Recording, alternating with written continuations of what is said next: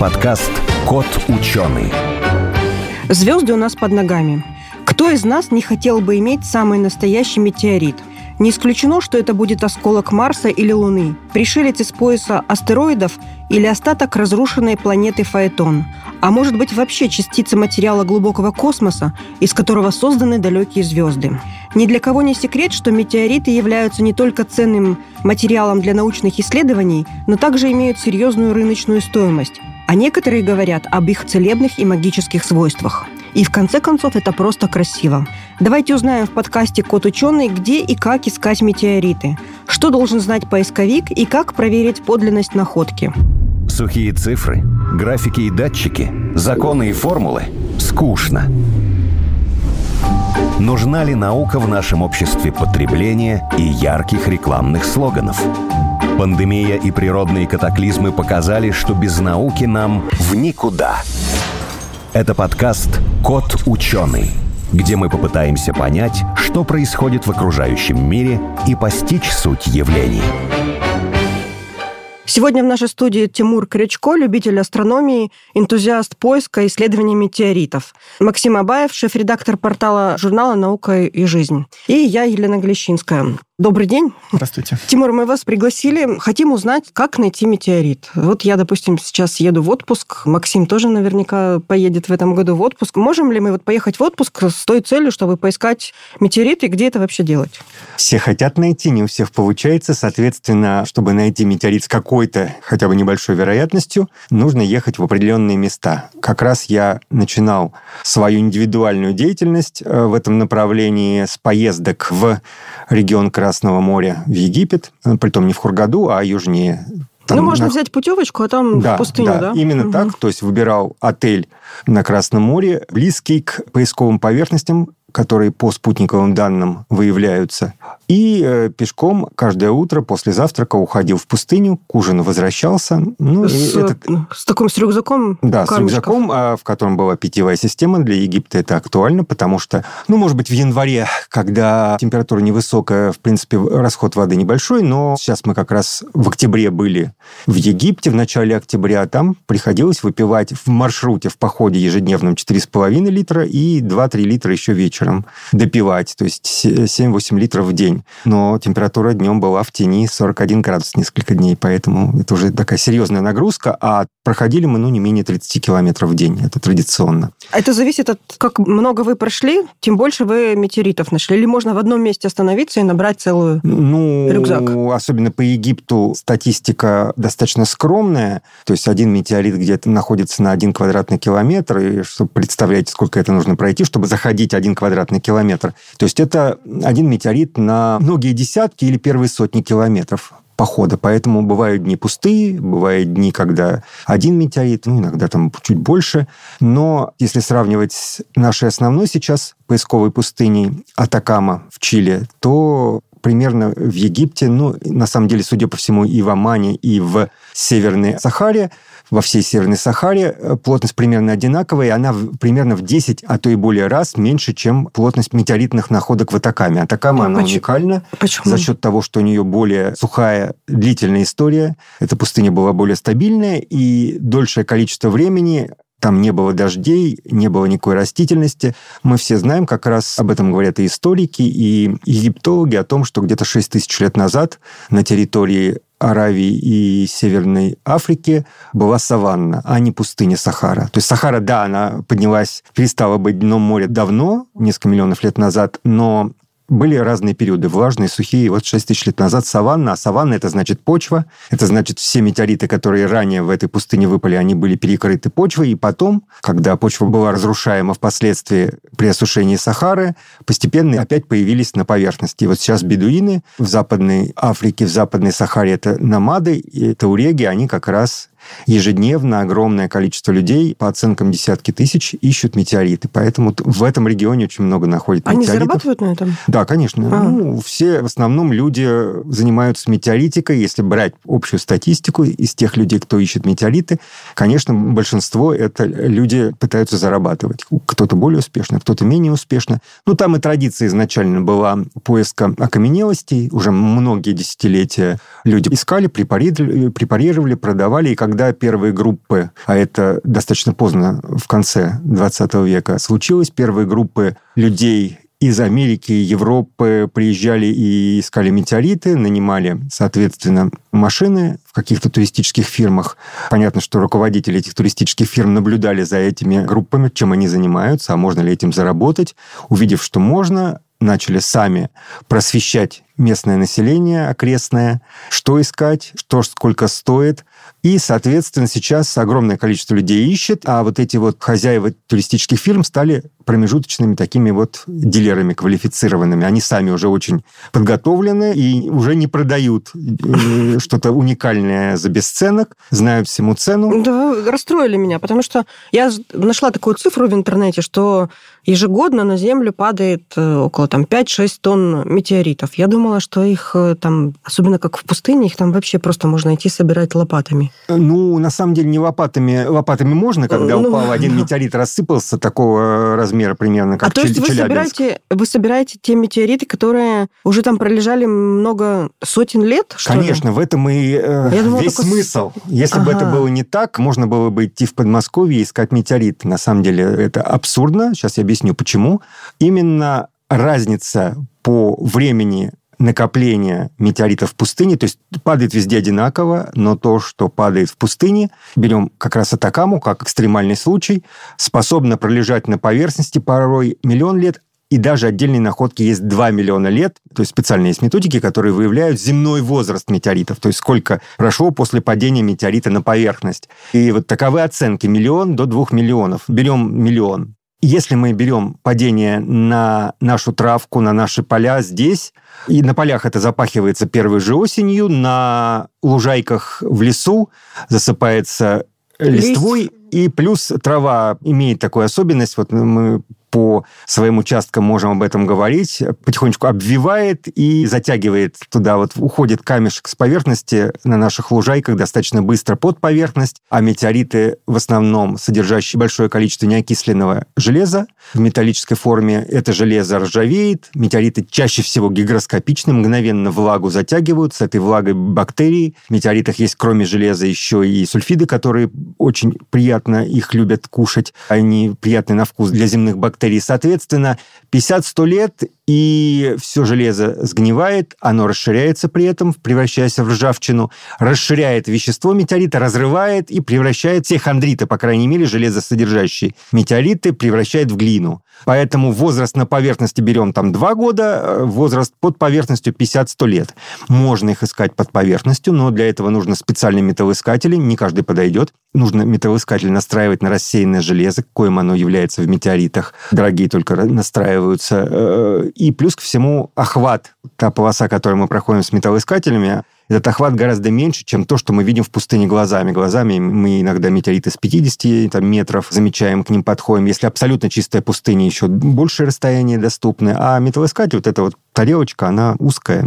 Поэтому реально у нас даже искатели монет, те, кто занимается металлопоиском, очень редко находят метеориты, экстремально редко. В основном находят горячие камни, которые там звенят. Это земные базальты, вполне откликаются на многих металлоискателях.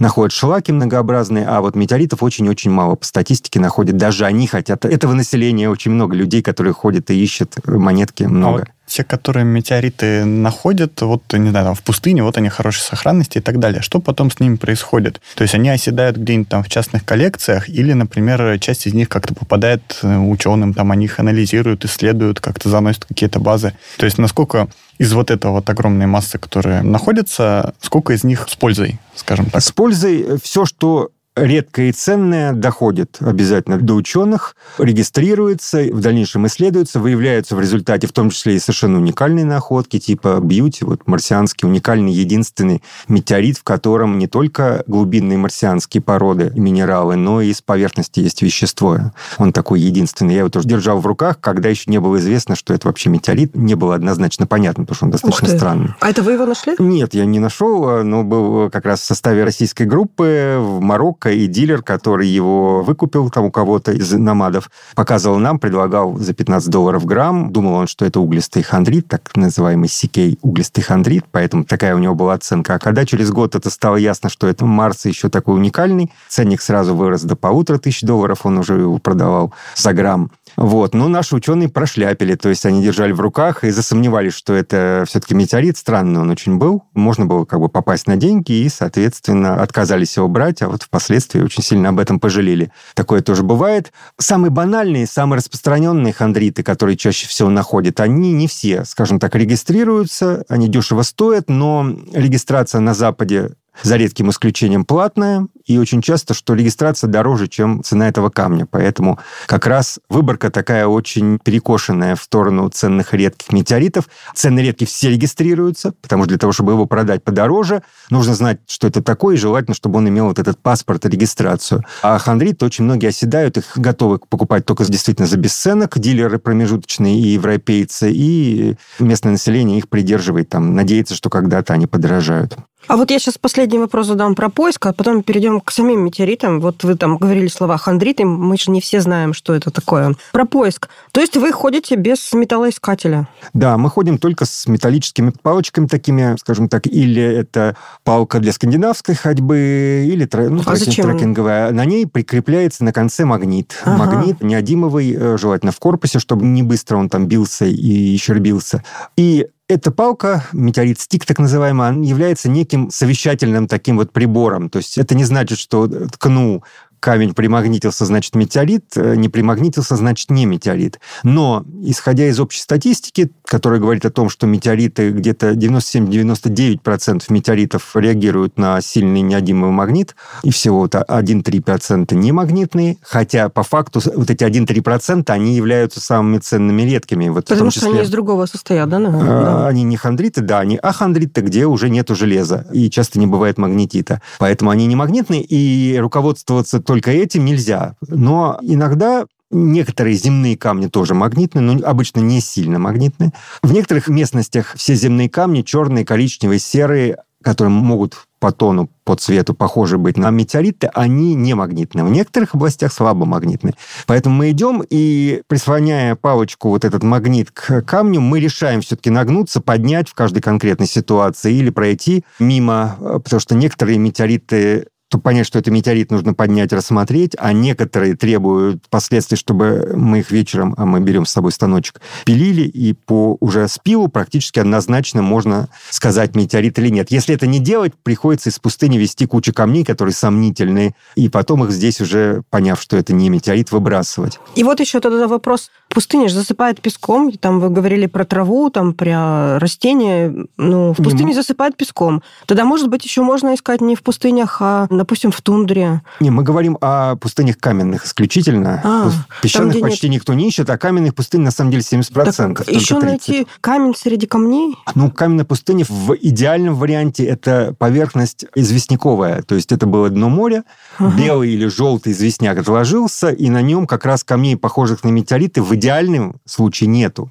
Поэтому поиск профессиональный, когда ищут на джипах и проезжают огромное расстояние, он как раз привязан к этим белым пустыням или желтоватым, когда едешь и в течение десятков минут ни одного темного камня. Любой темный камень, ты к нему подъезжаешь, смотришь, если это метеорит, забираешь, если не метеорит, оставляешь, чтобы впоследствии второй раз к нему не подъезжать. Прячешь. Тут как раз это требование. То есть это эти белоснежные бывшее дно океанов или морей, которое поднялось, вода отступила, и вот на этом бывшем дне идет как раз экспозиция в течение миллионов лет всего того, что падает. В хороших пустынях, как я уже сказал, до миллиона, до двух лет метеорит может в неразрушенном состоянии лежать на этой поверхности. Так ведь в Антарктиде же тоже а, снежные Антарк... поля, там да. тоже ищут метеориты. В Антарктиде ищут, но там как раз очень все более специфически. Здесь простейший случай, упал, лежит в том же месте. Если вы на любой ледник бросите камень, рано или поздно там пройдет снежок, присыпет этот камень, летом все равно чуть-чуть протает этот снежок, образуется тонкий слой льда,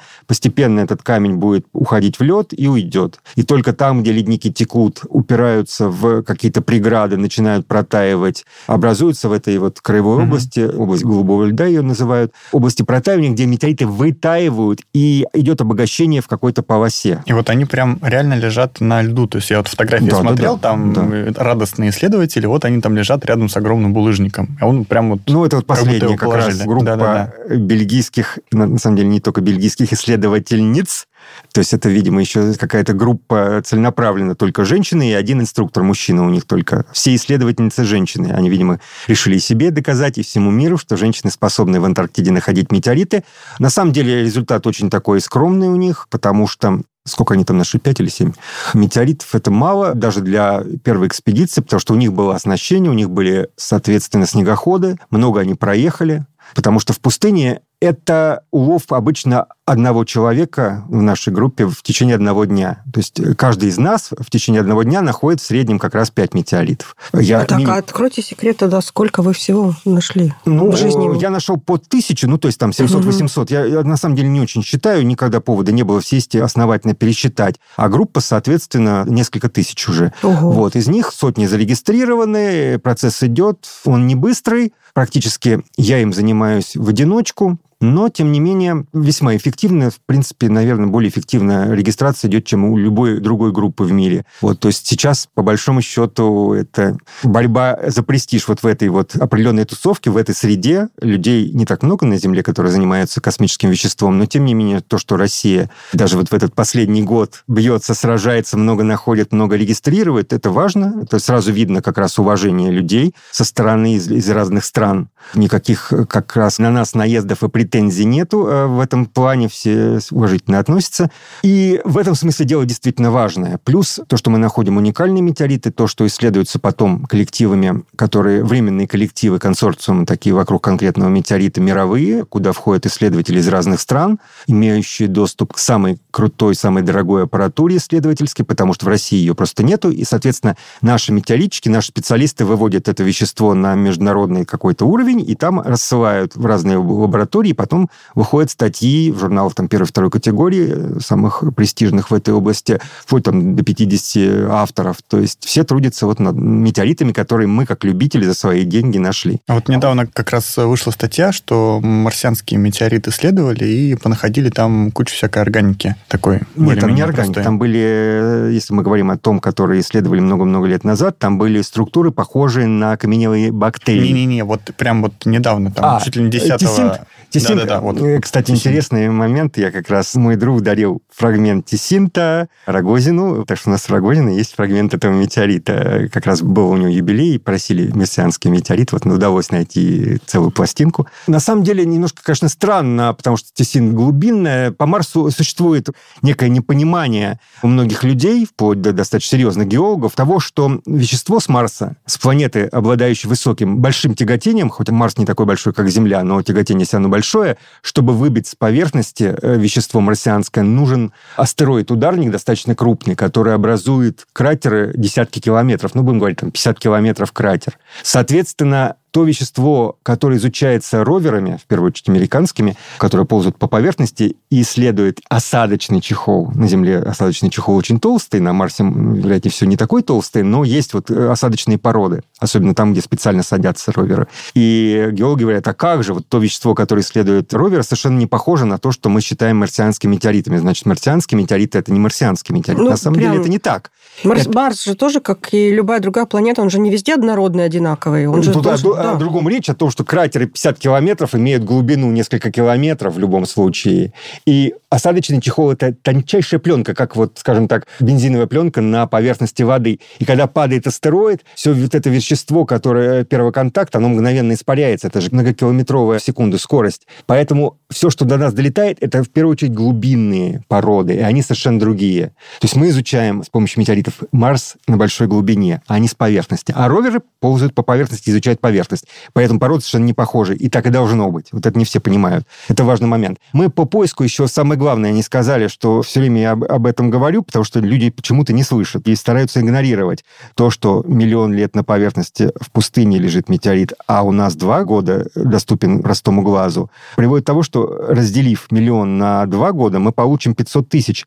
И это та вероятность, с которой мы можем найти метеорит здесь и там. И там она в пятьсот тысяч раз выше. Это очень важно. И если мы находим в день пять метеоритов, а здесь мы должны посчитать, с какой вероятностью мы здесь найдем метеорит. Мы просто-напросто тогда, получается, пятьсот тысяч, пять метеоритов в день, получается сто тысяч дней, чтобы найти метеорит Подмосковья, надо ходить ежедневно сто тысяч дней. Посчитайте, сколько это лет. И какая вероятность найти метеорит за жизнь, новый метеорит, мы говорим о новом метеорите, который мы ищем, просто ходим и специально ищем. Получается огромный период времени, и если мы всю жизнь будем только искать метеориты и больше ничем не заниматься, один на десять тысяч квадратных километров в год. То есть на Подмосковье один метеорит в год падает. Представьте, какой размер Подмосковья, сколько здесь болот, непроходимых лесов, полей, где сразу его запашут.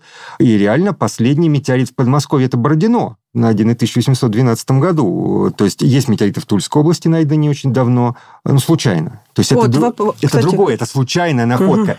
Представьте, один упал. У нас кто может найти в первую очередь? Ягодники, грибники. Их, ну, будем говорить, миллион на Московской области. Вот миллион человек ходит, и с какой-то небольшой вероятностью именно один из миллиона увидит, поднимет, поймет, что это что-то интересное и донесет до ученых. Угу. Реально это происходит действительно очень редко. Как я уже сказал, один-два метеорита на всю Россию вот так находят случайно в год. А вот это вопрос очень от мало. Слушателей. Почему тогда в Челябинске ничего не нашли? Как не нашли? Нашли огромные... Там нашли, там подняли голову и десятки тысяч небольших фрагментов вот таких, которые вот таких продаются вот везде, да? На Авито. А они вот действительно настоящие, да? Конечно. Конечно, конечно. Нашли в первые же дни. Мало того, что в Челябинске были еще фрагменты... Тело-то крупное, девятнадцать метров, и оно не очень неоднородное оказалось. Были области, где вещество спеченное, измененное, это тело еще испытывало промежуточные удары в космосе многократные.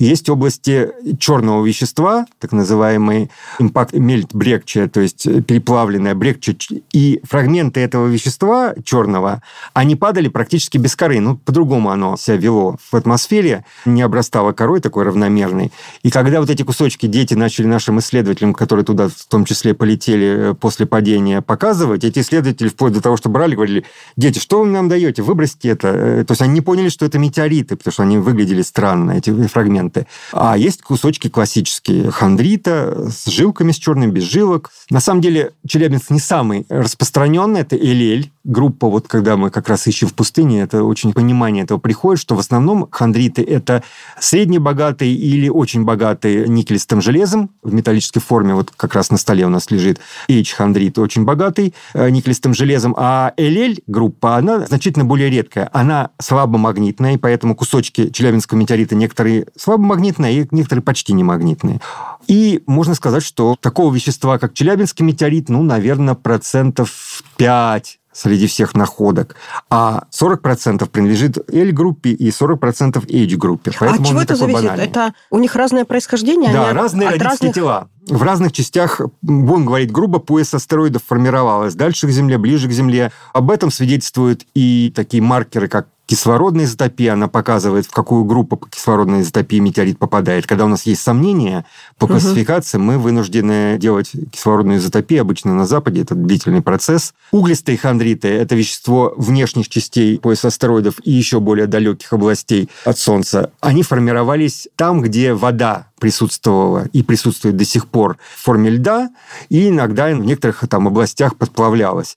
Поэтому как раз в тех областях формировалась органика и вплоть до аминокислот, а самые обычные хондриты, которые ближе формировались, в них никогда практически воды не было, а они мертвые, в них не может быть исключено. От чего они откололись? От родительских, скажем так, планеты Земли, это, ну, скажем так, зародыши планет, угу. которые некоторые стали большие, и в них произошли за счет гравитации и достаточного количества изначально радиоактивных изотопов процессы плавления, и в них образовались в результате ядра из вот этого железа. То есть маленькие тела через этот процесс дифференциации не прошли, крупные тела прошли, поэтому есть астероиды типа Веста, вот уже пятисоткилометровые астероиды, многие другие крупные астероиды, где есть железные ядра, и где на поверхности вещества уже не такое, из него железо ушло. И вот это железо, очень важно, оно у нас в Земле тоже в ядре. Поэтому мы до ядра-то досверлиться никак не можем, добуриться, но все указывает на то, что ядро именно из этого никелистого железа, обязательно никелистого, потому что вот так в Солнечной системе сложилось, что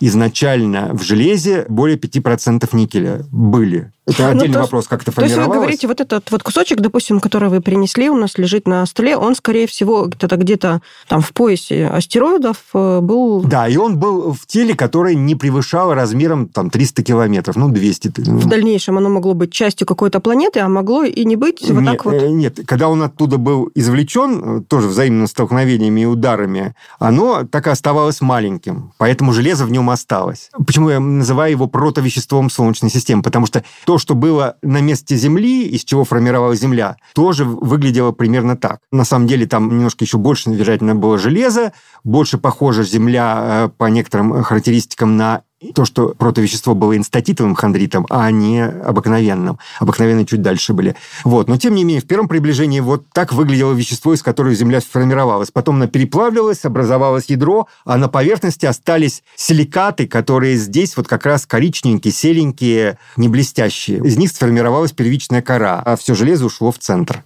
И как раз из-за этого мы делим метеориты на хондриты, которые не плавились впоследствии, конденсировавшись, сформировав эти малые тела, не переплавлялись, и ахондриты, из которых выплавилось железо, ушло в ядра, и они формируются из кор, объединенных металлическим железом. И у нас есть ахондриты. Ахондрит – это, то есть, это части планет. Да, планет или крупнейших астероидов. Наверное. Давайте еще один такой вопрос задам. Хотела вас распространить о межзвездных метеоритах. Вот как раз в конце прошлого года была такая новость, что метеорит, который упал еще в две тысячи четырнадцатом году, его зафиксировали, проследили траекторию и точно установили, что он межзвездный, и вот собираются как раз на дне Тихого океана его искать в этом году. Это важно? Он может совсем из другого состоять, ну, если он прилетел из другой звездной системы? Первая сложность в том, что его вообще метеорит найти на дне океана очень сложно.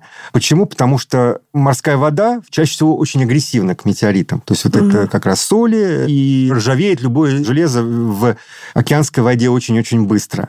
Поэтому даже если он упал и лежит там на дне, вероятнее всего, он в очень плохом состоянии или полностью разрушен. По межзвездным метеоритам проблема в чем? Мы теперь знаем, что есть межзвездные астероиды, что вещество реально залетает к нам, есть даже межзвездная комета, но с комет вообще мы практически не имеем шансов вещество получить в виде метеоритов. Это отдельный вопрос. На... Если там с ней встретиться... Да, да, там, там пожалуйста. А вот на то, что он долетит до Земли, и еще можно будет его найти, это очень проблематично для комет, как для очень рыхлых, очень газонаполненных объектов, очень нестойких в земных условиях. Ну, сейчас условиях. Есть такие аппараты, которые догнать могут. Да, там, пожалуйста, да, да, но да, это да. стоит сотни миллионов долларов минимум. А вещество с Марса – это даже десятки миллиардов долларов. Это очень дорого. Поэтому метеориты выгодно искать на Земле. Ну, да. Там вопрос в чем? Сейчас я как раз звонил в комитет по метеоритам, специально узнавал, там нет информации четкой. Надо понять, какая скорость была входа этого конкретного болида в атмосферу, потому что известно, что метеоритов, выпавших со скоростью входа выше двадцати пяти километров в секунду, нет. То, что выше, оно все сгорает. И по логике вещей космическое вещество извне Солнечной системы, оно всегда обладает более высокой скоростью, чем вещество, которое вращается в Солнечной системе. Поэтому то, что он долетел, надо четкую информацию по скорости входа. Если скорость входа все-таки меньше двадцати пяти километров в секунду, есть шанс, что он реально долетел до воды, Угу. и что он опустился на дно. Ну, но... предположим, но там уже могут быть какие-то другие, допустим, минералы, другие вещества. М- могут быть, ну, элементы те же самые, почти сто процентов. Минералы могут быть, потому что условия формирования могут быть совсем другие. Но если мы берем все, что зарегистрировано и исследовано в области метеоритов на Земле, это более семидесяти тысяч метеоритов, то ни одного метеорита известного, по поводу которого мы можем с какой-то серьезной вероятностью сказать, что он прилетел извне Солнечной системы, нет такой информации. То есть есть метеориты уникальные. Вот я находил как раз так называемые, очень редкая подгруппа сама по себе румурути, хондрита румурути, их э, мало. Это что значит? Ну, это безжелезистые хондриты, очень специфические, со специфической изотопией и составом экстремально странным.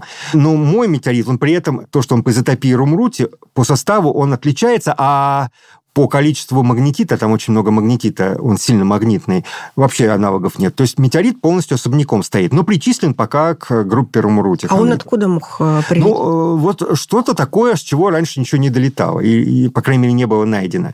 Есть... То есть это не Солнечная система? Нет, вероятнее, все-таки Солнечный. Но, а... может быть, с какого-то спутника, но, да? Ну, ну да, то есть то, откуда шансов долететь до Земли было вещество очень мало.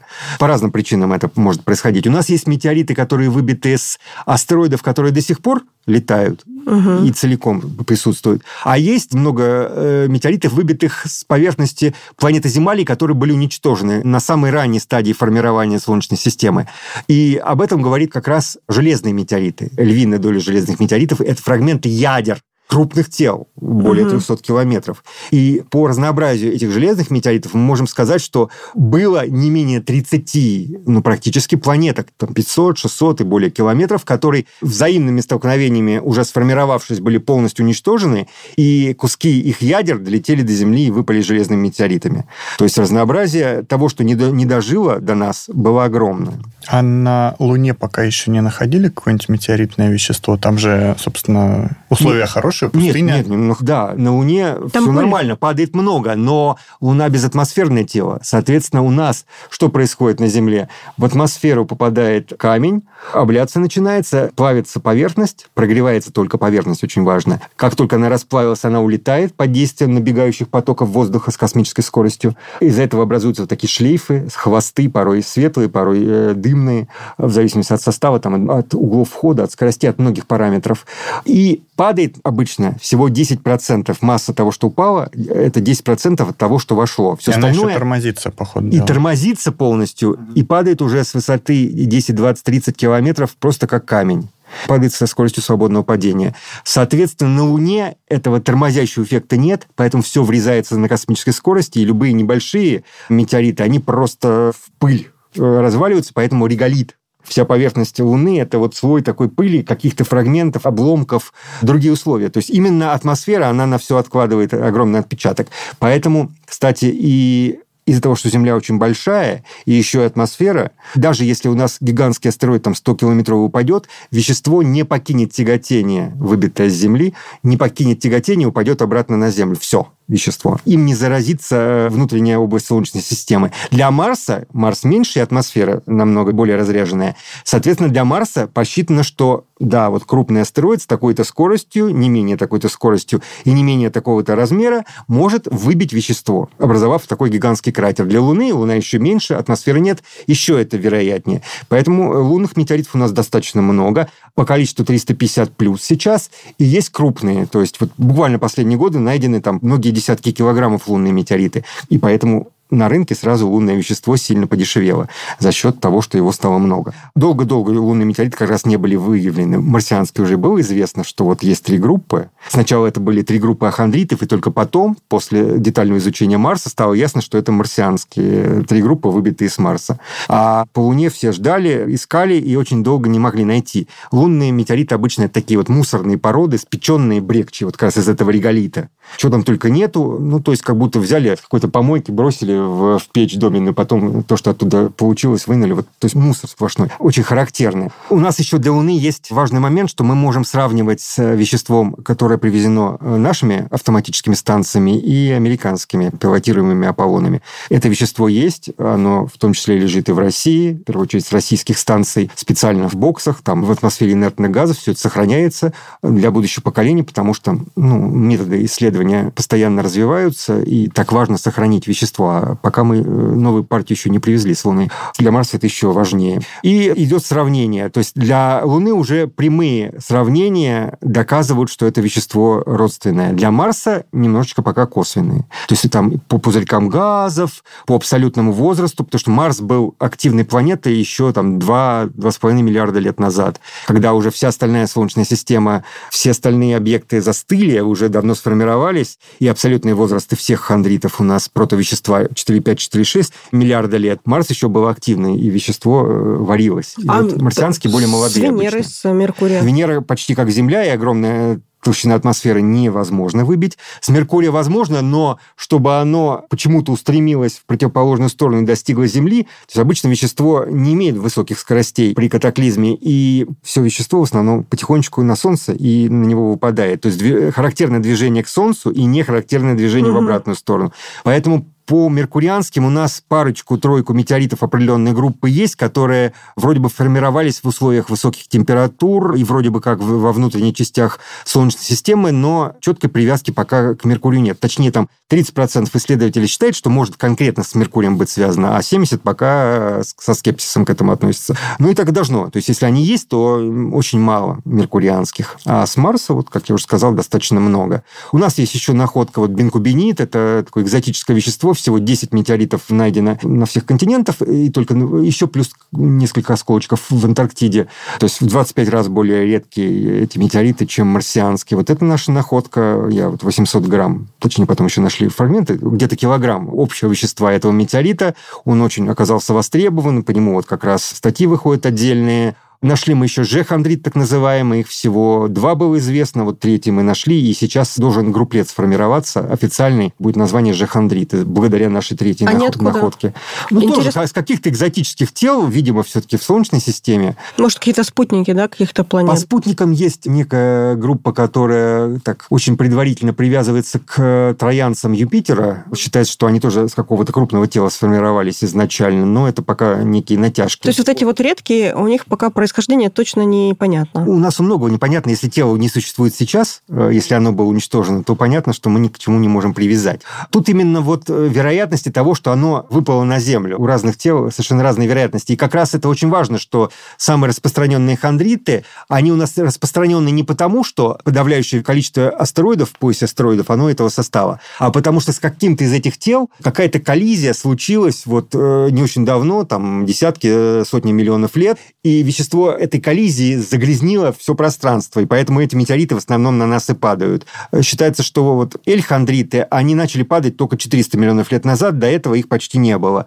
Это по фосилизированным метеоритам. Вот в Швеции найдены метеориты в известняках более четырехсот миллионов лет, ордовикские метеориты, и как раз они очень специфического состава. Можно сказать, что это так называемые примитивные хондриты, которых сейчас падает очень мало, а тогда их падало почему-то очень много. То есть, это, наверное, когда планета разрушилась. Да, то есть конкретные коллизии ответственны за то, что конкретного метеорита, mm-hmm. станов... вещества становится много в виде метеоритов, падающего на Землю. То есть это не просто характеристика распределения конкретных астероидов по типам, а это следствие определенных коллизий с астероидами конкретных типов. А вот если вернуться обратно к поиску, с чего начинали, как стать охотником за метеоритами? Куда записываться? Что читать? Ну, на самом деле, мы как бы ничего не скрываем. Вот такие передачи выходят там и в интернете, в... на Ютубе есть, в видео каких-то подкастах. Информация совершенно не секретная. Фильмы есть людей, которые профессионально ищут. Конечно, люди, которые и ради денег это делают, они какую-то информацию стараются скрыть. Ну, да, ну, скрыть или не афишировать, потому что количество метеоритов, выпавших за сотни тысяч лет, их все-таки ограниченное количество, поэтому все меньше и меньше мест хороших поисковых, где не ступала нога человека, все меньше и меньше, особенно тех мест, где на машине можно искать, где не загрязнено. Мы-то ищем только пешком, поэтому нас устраивают и загрязненные поверхности земными камнями темными, а на машинах лучше, чтобы все было чистенько. Поэтому, в принципе, чтобы искать из года в год и не иметь конкурентов, многие заинтересованы как-то места своего поиска не афишировать. Да, как грибники, да. Да, да, да. Во-во-во. Тут прямая аналогия. То есть тут как раз именно подход может быть именно чисто коммерческий. Ты должен найти, когда ты ищешь ради денег, большой метеорит. Даже если он простой, когда он большой, все-таки денег в нем больше заложено потенциально. Хотя с рынком сейчас, конечно, проблема. Мне вчера как раз нам с другом, с моим напарником написал главный дилер, ну, самый известный американский охотник за метеоритами, и дилер Майк Фармер, да, у которого куча передач, на которого многие ссылаются, он там иногда выступает по крупным каналам американским, вот, он сказал, что русская война убила рынок, и цены очень сильно упали, спрос очень сильно просел, даже на Китай это, ну, там еще, конечно, эпидемия сильно повлияла. Считалось, что последние годы, что китайский рынок, он начинает формироваться, что там появляются люди, которые понимают, что они коллекционируют, в лаборатории исследовательские в большом количестве, но и тут некое замедление, вот, ну, из-за сложности в Китае происходит. А американский и европейский рынок очень просаживается, это прям на глазах видно. Поэтому с бизнесом становится сложно. Тем более вывести-то можно, но и деньги получить у нас за это сложно в стране. Поэтому люди, которые хотят зарабатывать на метеоритах, они занимаются другим, они не тем, что мы, чем мы занимаемся.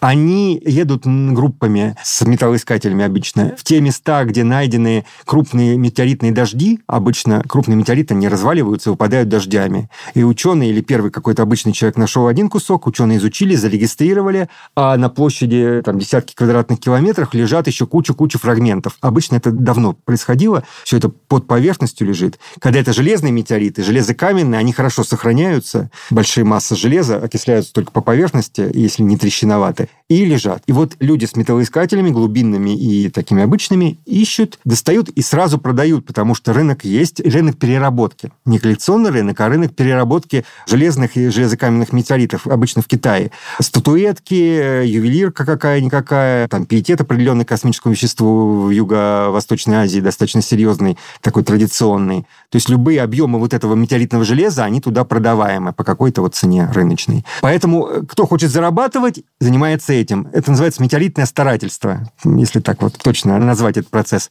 А мы ищем в том числе граммовые метеориты, потому что для науки первые граммы и килограммы все равно хватит первых грамм, чтобы полностью изучить вещество. Поэтому для нас не важно, маленький или большой метеорит в первом приближении. Конечно, мы вынуждены заботиться об окупаемости экспедиции, и сейчас это очень проблематично, потому что если мы находим только обычные метеориты, в том объеме, в котором мы можем их вывести, они все равно полностью не окупают поездку. И только что-то ценное и очень редкое, оно способно окупить и дать прибыль.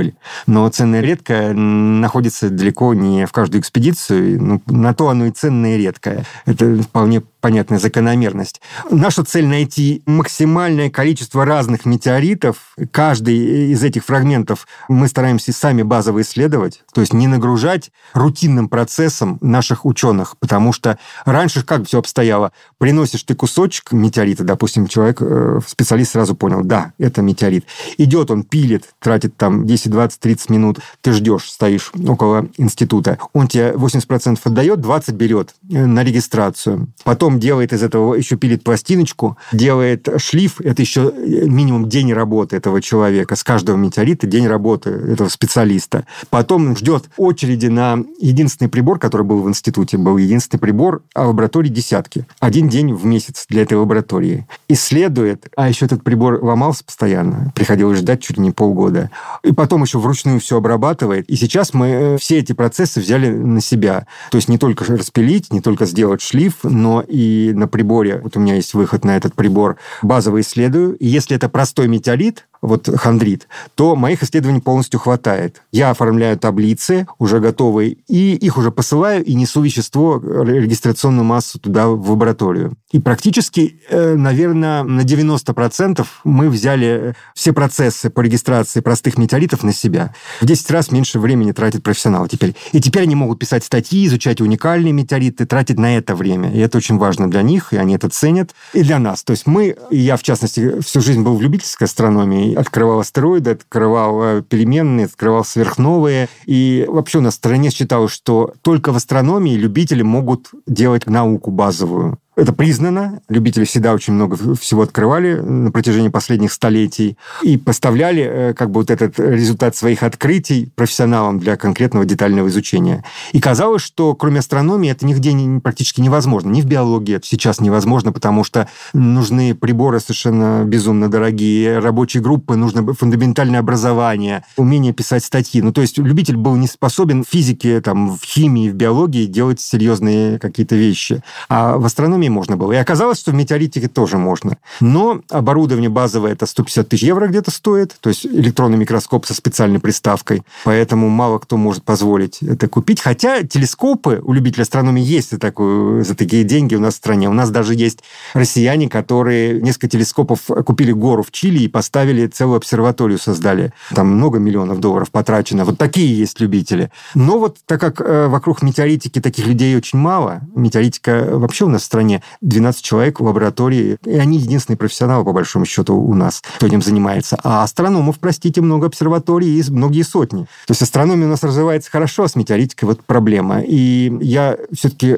думаю, что и благодаря нашей активности вот последнее десятилетие и многим уникальным находкам, многим серьезным статьям и на конференциях, вот ежегодных обязательно вот по нашим метеоритам идут доклады. Как раз директор Геохи обратил внимание, что пошли активные процессы в этой лаборатории и выделил деньги на приобретение прибора. Теперь есть специальный прибор, он не полностью только в этой лаборатории, но, по крайней мере, метеоритчики этот прибор опекают и под их надзором. То есть они имеют большое количество времени, и это первое, что нужно было сделать, чтобы метеоритика начала развиваться. А второе – это привлечение, конечно, молодежи в эту область. Потому что когда не было приборов, приходили какие-то студенты, аспиранты и уходили, потому что, ну, видели вот это вот какой-то застой. Неинтересно было. Да, и глаза наших угу. специалистов, это не упрек, но на самом деле не горят. Но это большая проблема, да. Угу. Сейчас у нас как раз вот Марина Иванова защитила докторскую, наконец, первый доктор наук у нас из ныне здравствующих метеоритчиков. Молодежь должна знать, чего хочет, быть цепкой, быть решительной, пробивать все командировки, ездить на конференции. Это не каждый может. Тимур, спасибо вам большое.